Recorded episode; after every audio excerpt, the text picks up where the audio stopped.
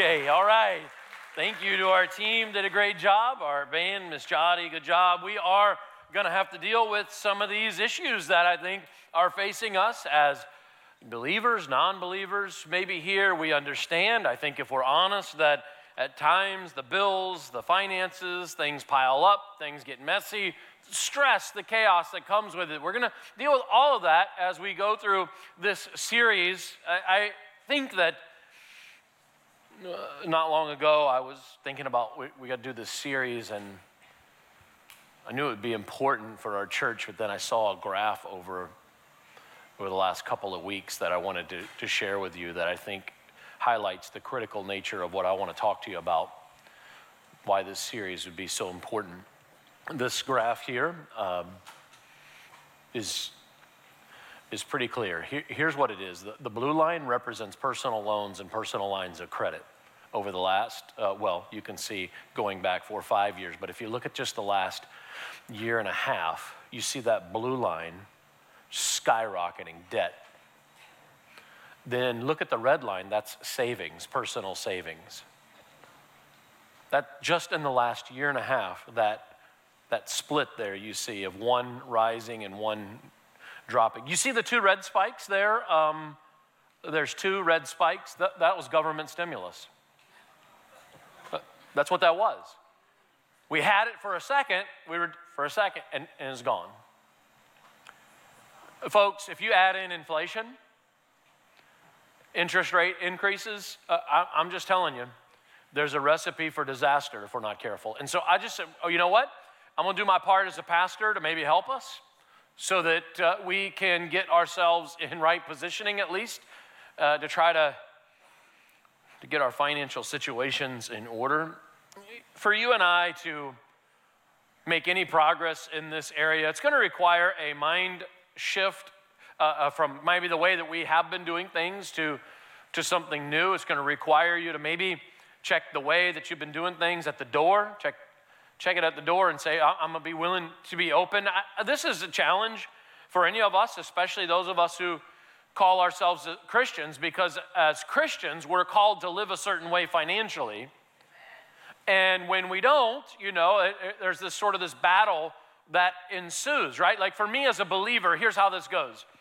Uh, I have one side of me that says I need to follow God's word, I need to honor God, build savings, uh, decrease debt, deal with debt. I need to I, need to, to leave a legacy with, with people uh, coming to know Jesus, but also with my, my family, heritage for my children as well. Okay, God, I see your way. I got to do it that way. But there's this other side of me. It's almost like two voices, all right? So there's another side of me that says, take care of you, take care of what you want, take care of your needs, and go that route. For example, when I get, let's say, a government stimulus like you may have gotten, or, or, or get a, a tax refund, or just a regular paycheck, all right?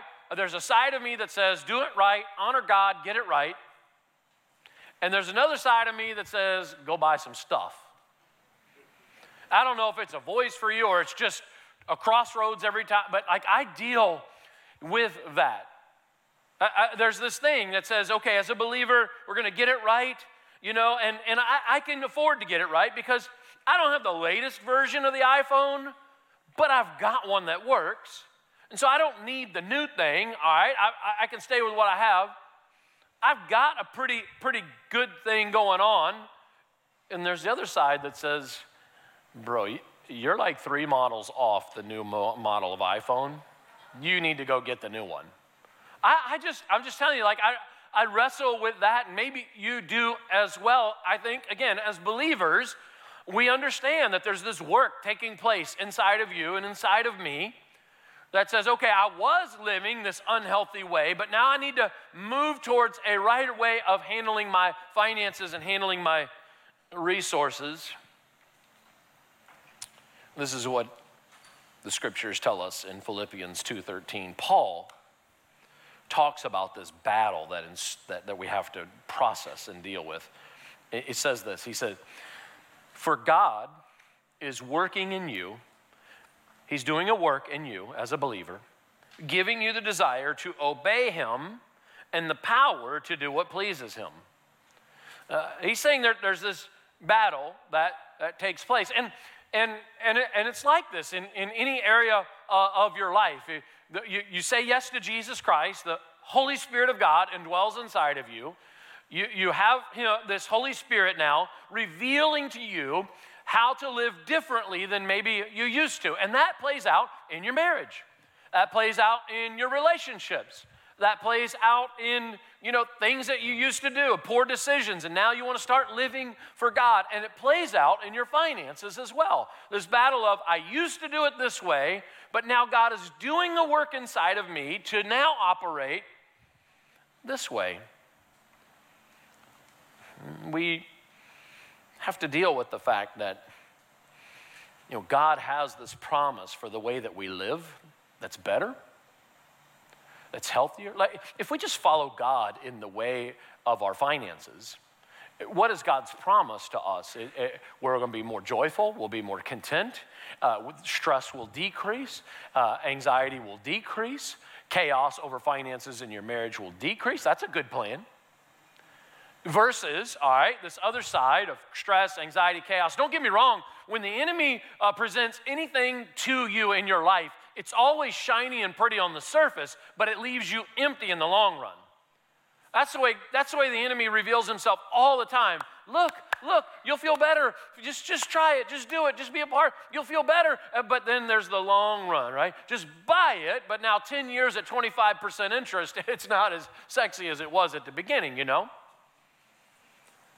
And God says, no, no, now let God do a work in you. Let, let's push away from that way and, and, and let's start following a plan that God has, and it's the one that leaves you more fulfilled.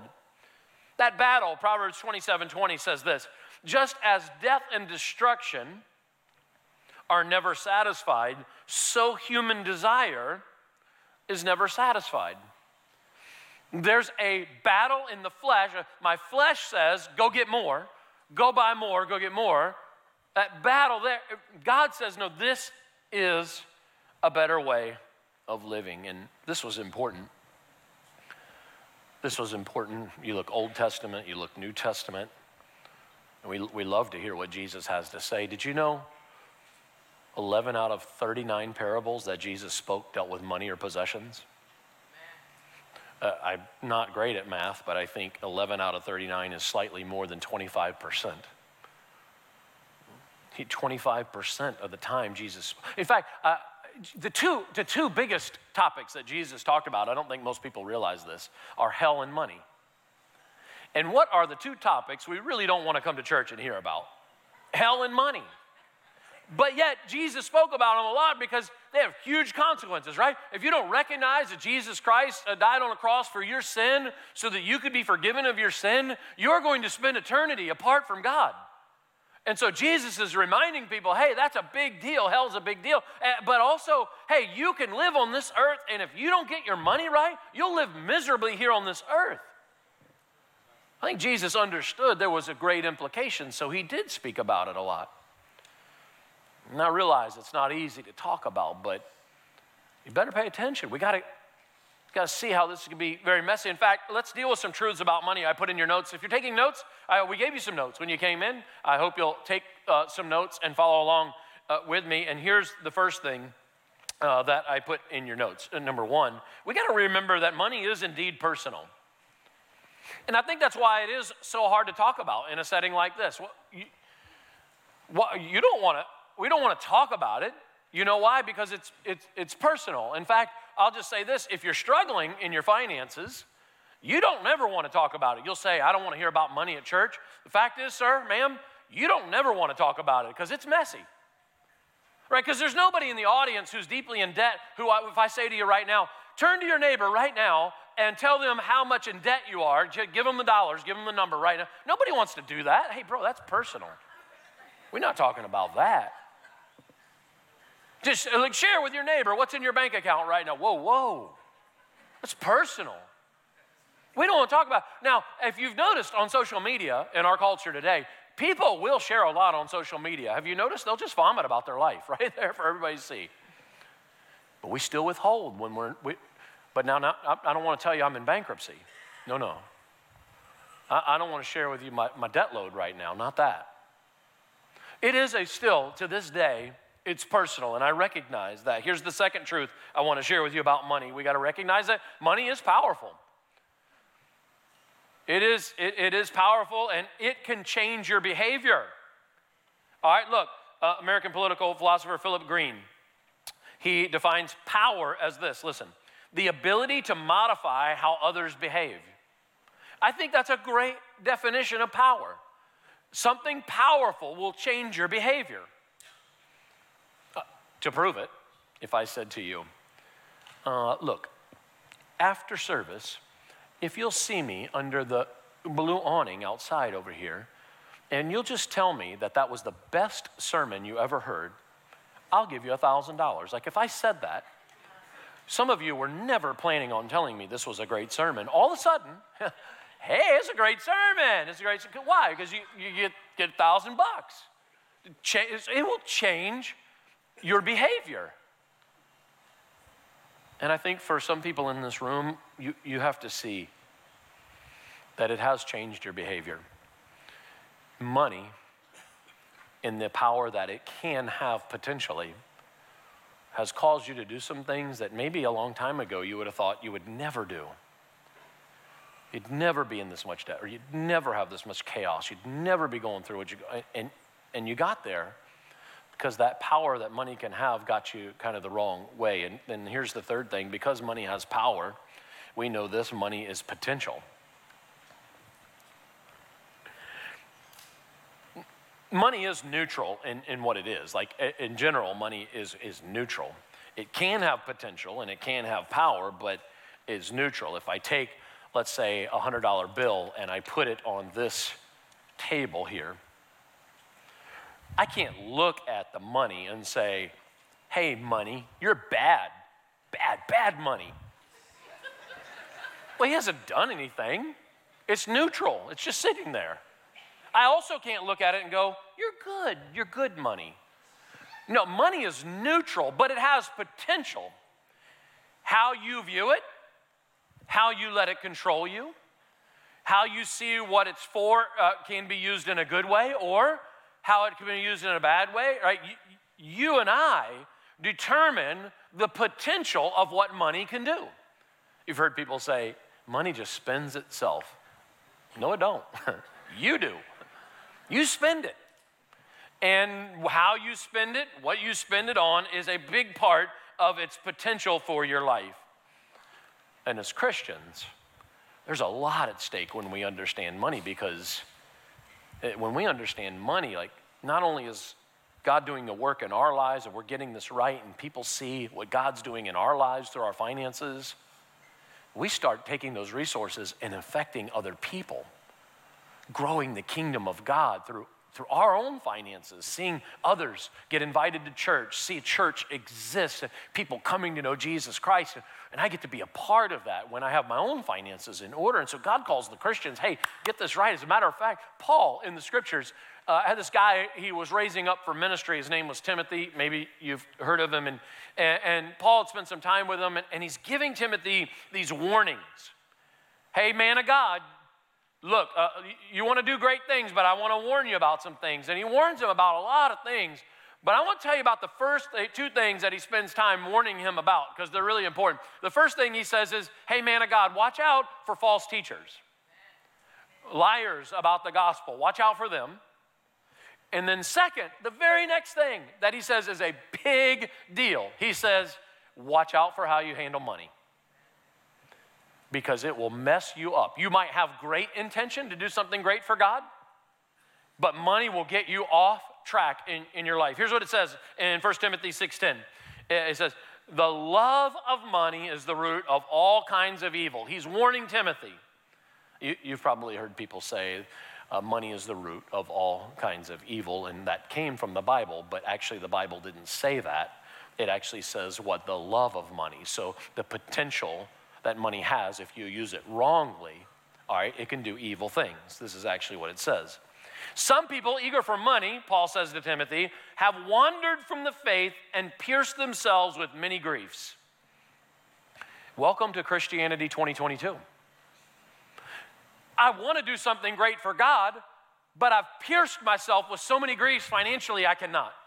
Right? When the buckets pass at the end of service, or I talk about giving, or we're having an offering for something big or special, where we're trying to reach our community for the message of Jesus Christ, I really don't believe that there's any Christian that is excited when they cannot support that.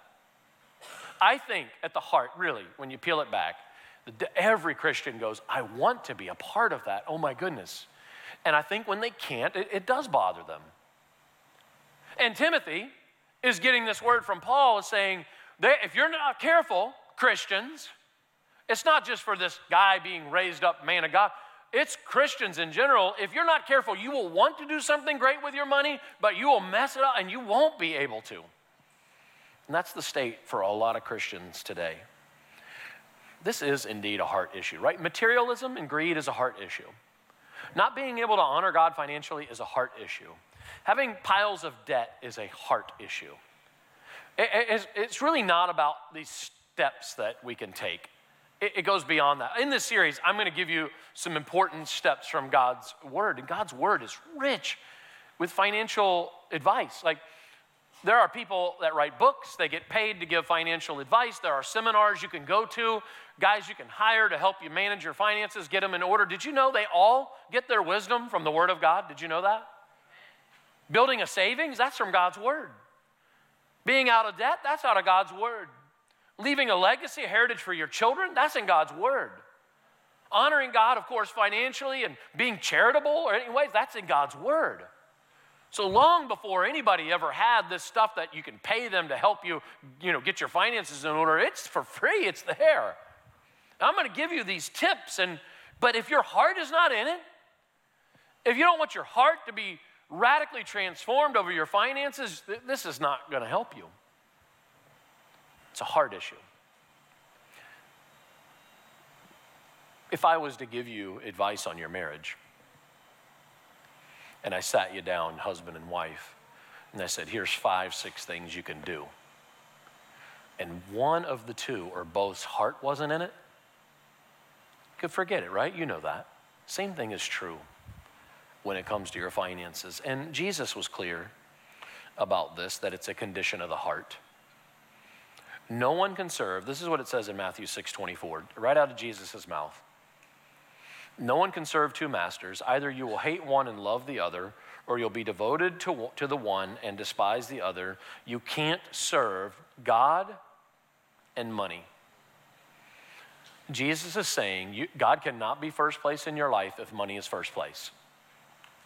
God can't be your top priority in life if money, possessions, acquiring more debt, paying off, if that's number one thing you're dealing with in your life. It's a heart issue, and it's why, if you really care what your pastor teaches, that you would care that I would address this issue. Because as a pastor, my job is to teach you about things on the inside, the heart, because that's what God sees the most. That's what He's more concerned about. And you should want your pastor to deal with this. It is a big deal. All right, so here's what I want to share with you just some helpers to get our, our series off the ground. If you want to start releasing financial straps in your life, and, and I, am going to speak really to Christians because it, we're the Christians are the ones that are struggling with this really. Because a non Christian, if you're here today, you're not a believer in Christ, you're not going to get some of this. Like some of it's just uh, you know, you're not a believer. And so you don't get what God's word is revealing because you don't embrace God's word. And uh, I hope you'll pay attention because, again, it can help you. But I, I, I want to speak specifically today to the Christians. We're the ones that God is calling us to make a difference and live differently with our finances. Here's the first thing stop denying that you have a problem. Stop denying you have a problem. Uh, of the first, first step of really uh, getting over any struggle you're dealing with in your life is this admittance phase. So I think some of you could recognize that that's important. But at some point in the series, you got to say, you know what, I do want to talk about it. My money's a mess. We're in debt up to our eyeballs. We're stressed in our home over finances. We work day and night just to pay the bills. I can't honor God financially. If I if I'm able to do something at church for the work of the work of the church and the work of the kingdom of God, I'll throw a buck in here or there or a few, whatever, as I have a little bit here and there. But in the end, I, I really can't do what God's called me to do. You just come to that place of admitting. You say, no, I, I yeah, I came to church and, and we did deal with some hard issues that I, some difficult issues that I needed to deal with. It, it is interesting when you consider people not wanting to hear about money at church. Have you noticed? Those same people, when they're in a financial bind, will go home and snuggle up to God and say, God, I need money. Give me the Powerball, like right now. People will snuggle up to God in a moment when they need Him about money. But then when the really the time comes to like, let's revamp this whole thing and really start getting it right, now we don't want anything to do with God. So let's admit, God, we, we need you. There, there's an issue. I, I love what it says in Ezekiel 14, uh, chapter 1. It'll say, it has this, this time where it's talking about uh, this, the, these elders that are coming before a prophet. You think about elders, here's what, just, just think of it like this a group of people coming before God, coming before the prophet and before God, saying, We live for God. God, you are first place in our lives. And now picture the prophet as like a preacher. All right, just put it like that. These elders come before the prophet Ezekiel. And Ezekiel's going to give them a word from God. And here's what it says Some of the elders of Israel came to me, Ezekiel says, and sat down in front of me. All right, so these people who said that they love God, they're, they're following God, came down and sat in front of the preacher. Then the word of the Lord came to me, Ezekiel says, that God's revealing to him to say this to the people Son of man, these men have set up idols in their hearts, these so called righteous people, and they put wicked stumbling blocks before their faces. Oh, so, right away, God is saying, Hey, here's what I want you to tell the people.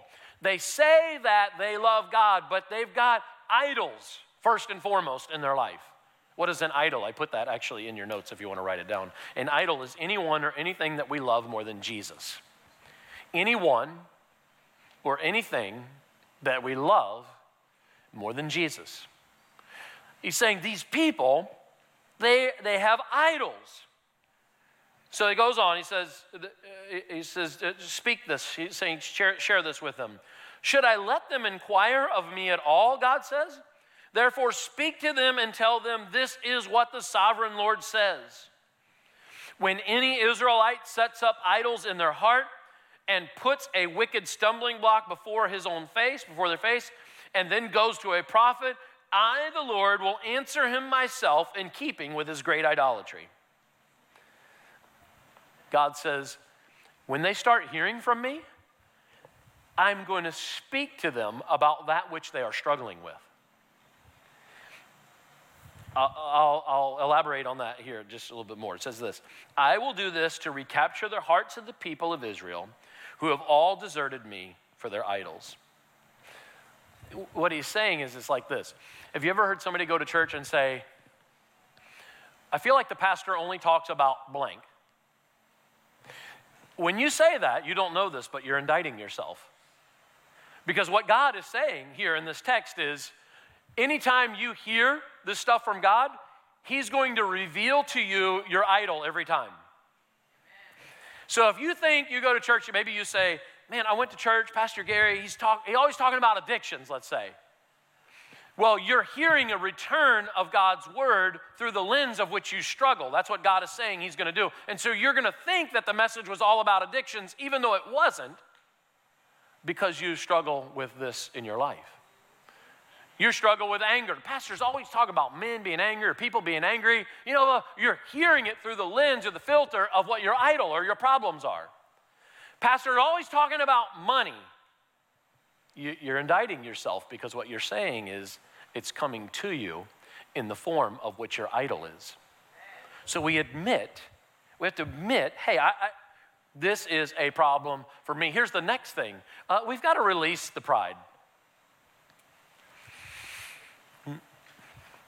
Folks, anytime you're messing up our money, anytime we can't honor God financially, it's a portrait of pride, whether you admit it or, not. Because again, nobody runs around going, I'm prideful, I'm prideful, but it, it's evident in the way that we handle our money. What makes right positioning in this series is going to be when you come to the conclusion that everything you have and every bit of finances that comes into your path came not from you, but from God. Most Christians operate in the realm, even though they know what the word says, let's say, they operate in such a way that the way their actions go out with their money, that it's that they did it all. Maybe you say, Well, I know I did it because I know I got these amazing skills to earn the money that I have. Well, God gave you the skills. So God gives you the skills to earn the money that you have, and then you're blessed with whatever money you have that came from God. And when you flip the script and you say, No, no, I didn't do that. God did that. Now, what you realize is that God's the one putting resources in front of you. And now, what you realize is that He's trusting you to manage it. And that he, it's a big deal to Him when you manage it right, and it's a big deal when you don't get it right. That's why Jesus talked about this so much. Pride. Flipping the script says, God, you're the owner of it all, you are the provider of it all. And I am just given the opportunity to manage it when it's put in front of me. In James 1 and 17, it says this Every good and perfect gift is from above, coming down from the Father of heavenly light, who does not change like shifting shadows.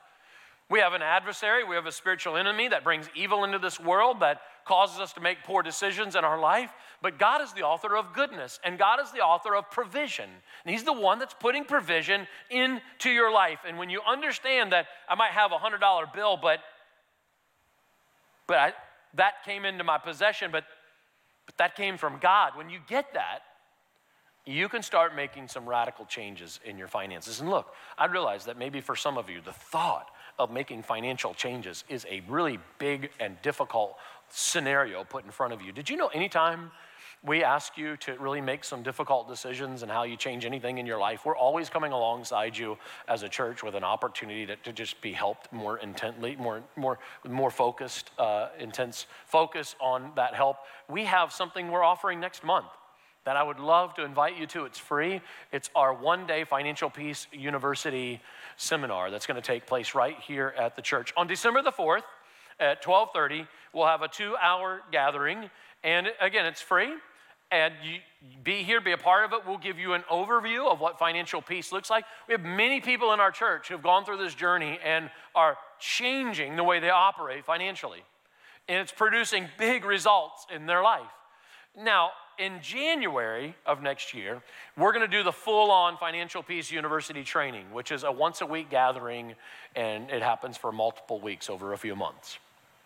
And that's where we see the deep transformation. But if you'd like an overview to see what it's about and get some tip, tips, you know, from some of our experts who've done this right, uh, we, will, we will share that with you and be a part of this free gathering. I hope if you're interested, you'll be a part of that. And as a matter of fact, I'm going to put you on a list of people that are interested. If you'll write FPU on the back of your Connect card, FPU, not FU, FPU on the back of your Connect card, all right, and circle it, all right, drop it in the buckets um, when they pass. You know, at the end of our time together, buckets are going to pass.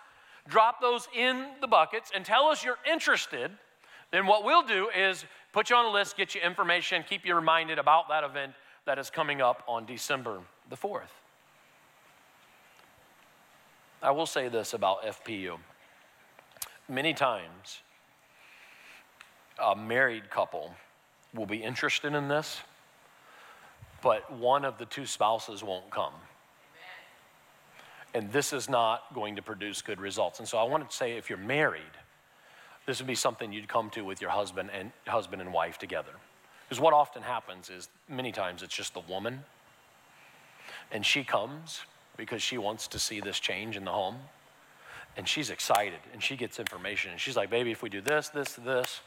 And she comes home and he goes, ain't happening. Ain't happening. And so it takes two, if you're married, to get this right. And so I want to encourage you both to be a part of that. Here's the next thing see the problem with my envy. Just like pride, I don't think anybody's running around going, Yes, I'm envious. I'm so envious. But in our actions, we are oftentimes envious. What is envy? Well, first of all, envy is a poison spiritually and emotionally. Because what envy causes you to do is to want what other people have and to go get it. So your neighbor, you know, has nicer things in their home, and you say, I want nicer things in my home. Even if you can't afford it, you're going to figure out how to get it. Envy says, Look at the car they got. I want that or better, even though I can't necessarily afford it. Uh, you know what? I, they got, you know, the, the new model of the iPhone, so I got to get the new model of the iPhone.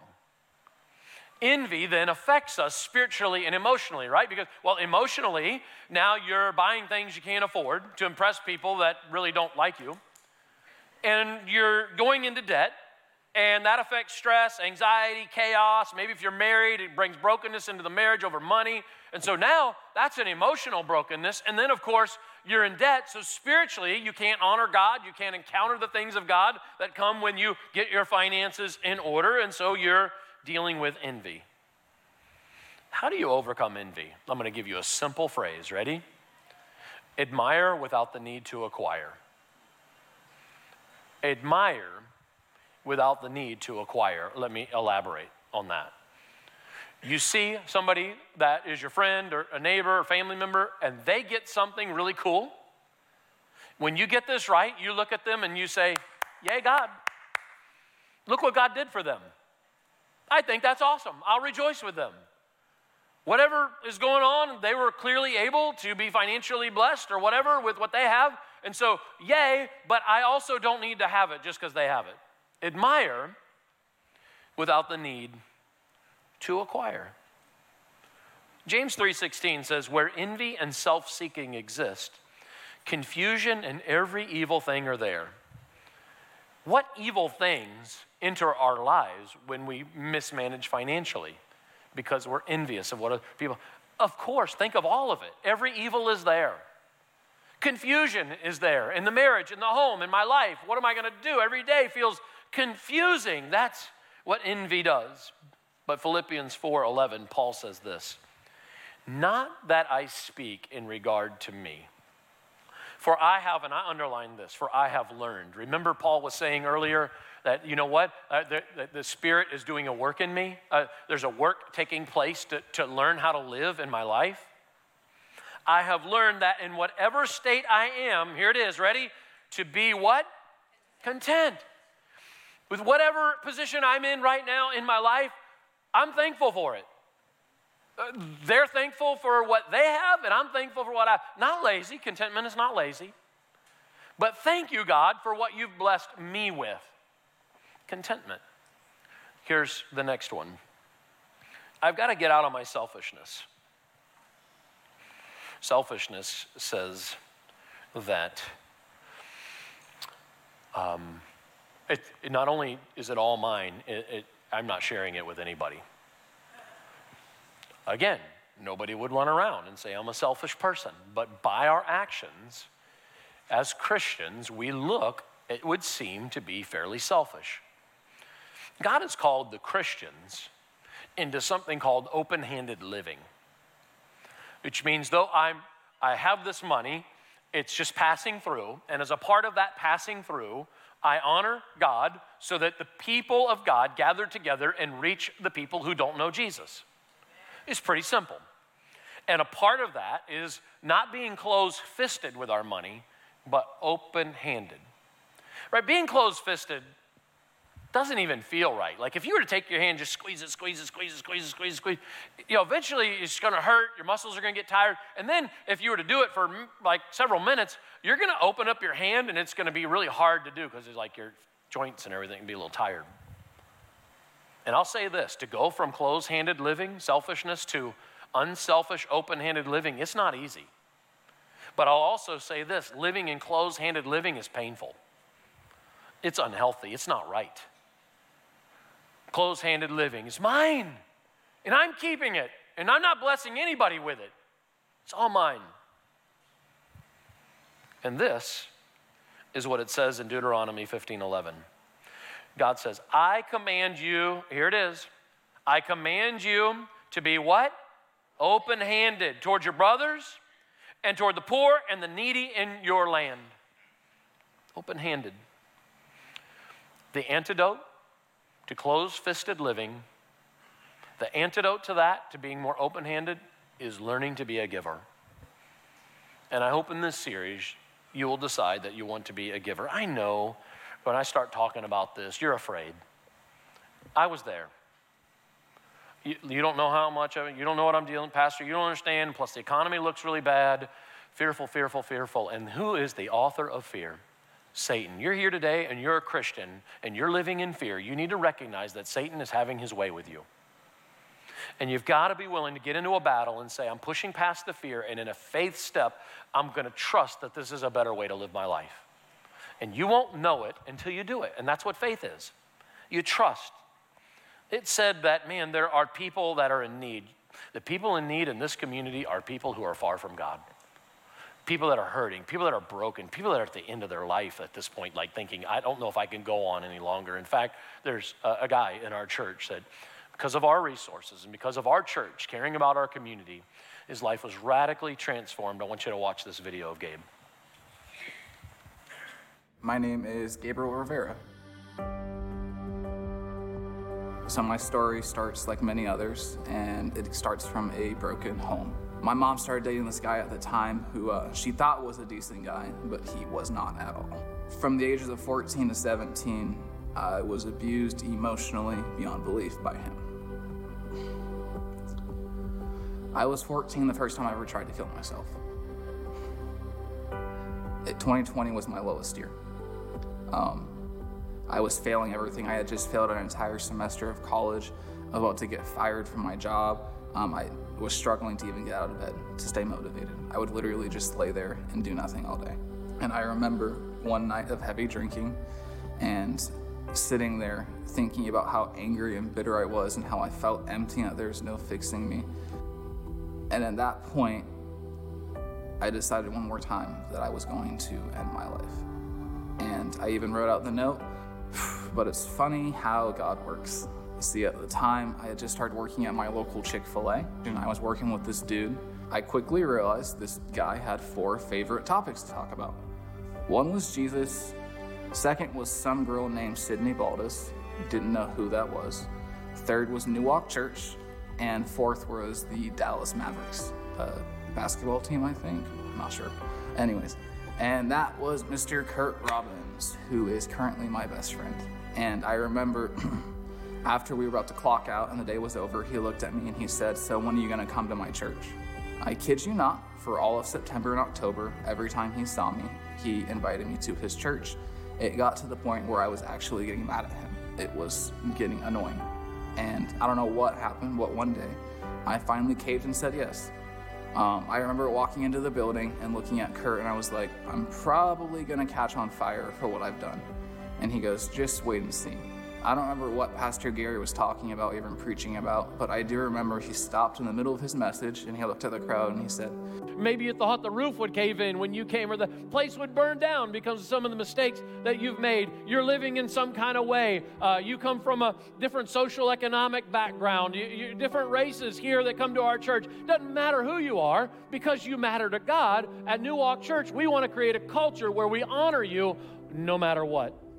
Later that day, when I got back in my car, I sat there thinking about it and I was like, holy crap, I actually like church. And I said, all right, God, you win. um, let's see where this goes. And that's when things started to change completely. Um, I started coming here normally on weekends. Um, my second weekend, I actually came in the middle of a tithing series and it was talking about tithing. Growing up, we had nothing we didn't have money. We struggled to have Christmas or birthdays or anything like that because my mother was working basically two jobs trying to take care of five kids. And so when I turned 14, I got my first job. I was like, my money's my money. No one's gonna have it. It's for what I want.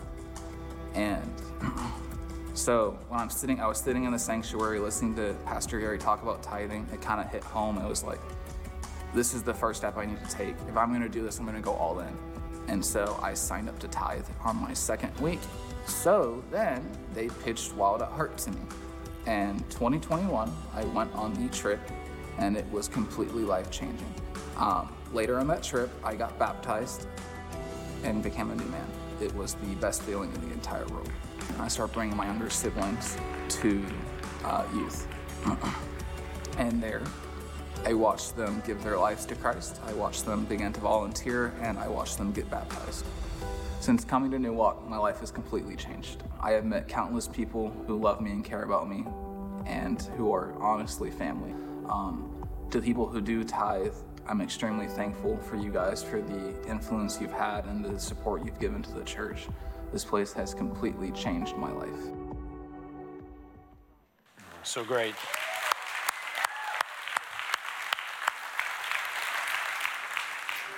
Think about, he's just trying to figure out what this is all about. He comes in his second week, he hears me talking about tithing, and he says, I'm gonna do it. He's not even crossed really the line of, of faith in Christ yet, really. He's just like, okay, it seems like that's what they do. kind of showing up the Christians there who have known this for a long time and don't do it. I love that story about a, a single guy just trying to make it, job at Chick fil A, and yet decides to step up.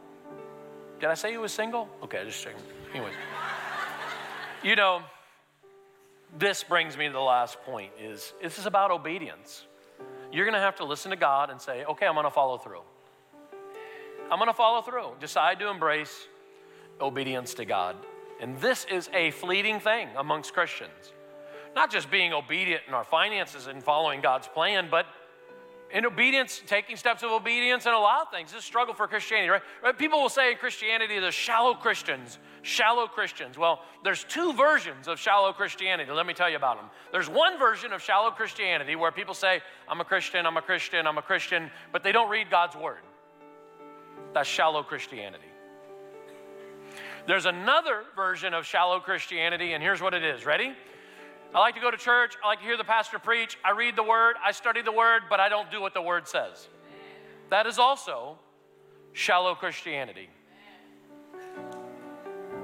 James 1:22 says, "Do not merely listen to the word and so deceive yourselves. Do do what it says." And so in this series, I'm going to be very blunt. I'm going to ask you everybody that calls this church their home, every person, is he talking to me? Is Pastor talking? Yeah, I'm talking to you. If this is your home, to be taking steps of obedience. Uh, maybe that step won't happen this week. Maybe it'll be next week. Maybe it'll be the following week. But at some point in this series, I'm going to ask you to be obedient in two areas that are critical for our church in the coming months and year. On your seat, there's a little card. It looks like this. And on the front are the two steps I'm asking you to take. No confusion, it's right here. Two steps. Some of you are going to take one. Many of you, like we've already seen in the first few services this weekend, many are going to do both. But I'm gonna, you're going to do one or both.